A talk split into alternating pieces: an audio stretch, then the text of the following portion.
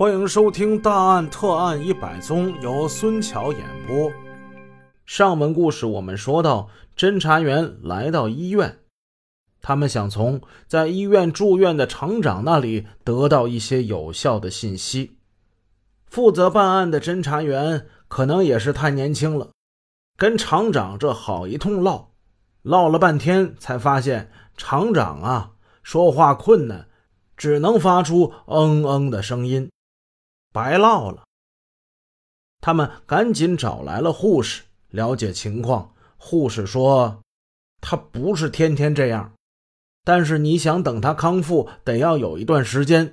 你们说什么，他应该是能听明白的，就是表达有问题。”哎，护士同志，那我们他说话费劲，让他写下来行吗？护士有点急了，他现在生活自理都困难，你还让他写字？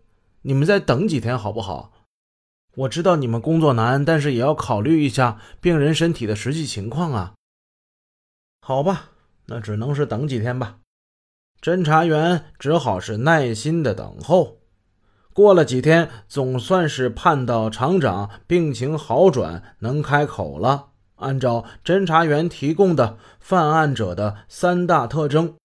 厂长有名有姓的说出了两个男青年的名字，技术人员立即行动，煞费苦心，采取了两个人的指纹和足袜印，分别与九四七幺门玉秀被杀现场提取的足袜印进行了对比，但结果呢是否定的。刚刚有点眉目的线索又断了。打道回府吗？不行。副区队长想，外面来的电话也未必都是打给厂长一个人的，只不过给厂长的电话往往会给人们留下的印象比较深刻一点。既然犯罪分子确实往这个小厂打过电话，那么这个厂里就应该有和他有关系的人。一定要想办法查出这个人。要想查出这个人，就得做艰苦细致的工作。于是，九名侦查人员干脆进驻了厂里不走了，分三个层次：工厂内部职工、职工的亲属朋友、职工的社会关系，挨个的查，挨个的访，细致的查找那个。和大饼子脸犯罪分子有关系的人，不查出他个清池见底，誓不罢休。沈阳市刑警支队的队长于灵顺在向市公安局党组织汇报时，他蛮有信心地说：“同志们的劲头现在都憋足了，我预感这串联三号的案子就快要拿下来了。”在专案组循着大哥大这条线索进行重点调查的同时，上面的调查也没有停止。市公安局根据杀人狂魔三大的体貌特征，向全市十七个被划为重点范围的公安派出所都布置了任务。把馆内居民存档照片中二十到五十岁之间符合上述特征的男性都给我挑出来。工作量之大，实属罕见。公安干警们懂得，在茫茫人海之中要查到罪犯、除掉这个祸害，不下大力气、苦功夫那是不行的。十一月二十四号，在电焊机三分厂的查找工作。有了突破性的进展。这个厂的青年工人姓潘，叫潘兵。潘兵在接受侦查员调查时说，他以前曾经把自己的一个名片给过自己的一个叔伯兄弟。这个人他往厂里打过电话。八号下午他没在厂里，所以没接到这个外来的电话。你那个叔伯兄弟长什么样？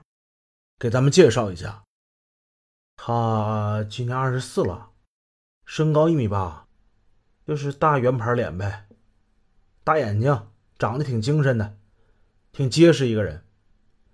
你这叔伯兄弟叫什么名字？呃，姓潘，潘晓峰。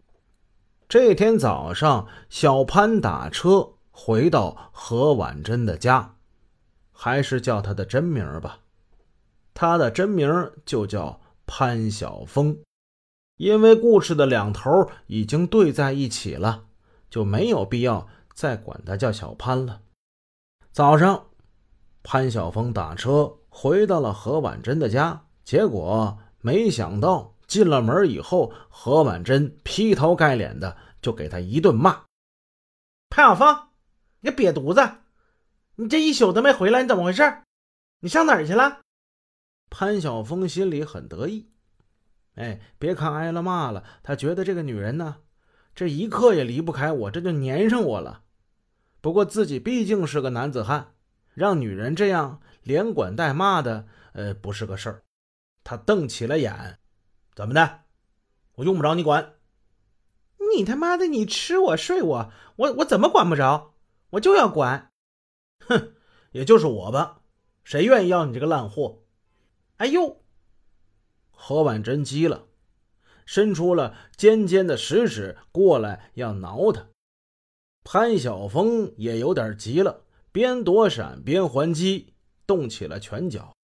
直到后来有邻居敲门，俩人才偃旗息鼓，挂了免战牌。邻居是过来借东西，走了之后，两人又生了好一阵的闷气。最后还是潘晓峰陪着笑脸，拿出了一枚金戒指，走了过去。姐，哎，咱别闹了，行不行？你你这不是快过生日了吗？我送你个小玩意，作为生日礼物，好不好？何婉珍本不想搭理潘晓峰，可是那金灿灿的戒指诱惑力太大了。女人把金戒指拿在手中，样子不错，分量也足，就是有点旧。怎么又是旧的呀？哪儿来的呀？嗯，朋友在广州买的。哎，你别看它旧啊，那玩意儿可是纯金的。刚才何婉珍不过是想发发脾气，吓吓潘晓峰，管束他一下。现在看小峰用这么贵重的东西安慰自己，他也就是见好就收了，继续露出了往日的妩媚的眼神。你等着啊，我给你炒几个菜，咱俩好好喝一顿。何婉珍。又娇滴滴的忙前忙后转开了，而就在当天，一个惊人的消息震撼着潘大江的一家，惶惶不可终日。下午三点半，家住农村的潘大海突然来到弟弟家，他对潘大江说：“大海啊，我听俺们家小兵说，说公安局查到他们厂子了。”说要抓一个杀人犯，是说那个杀人犯那个长相跟跟小峰挺像啊。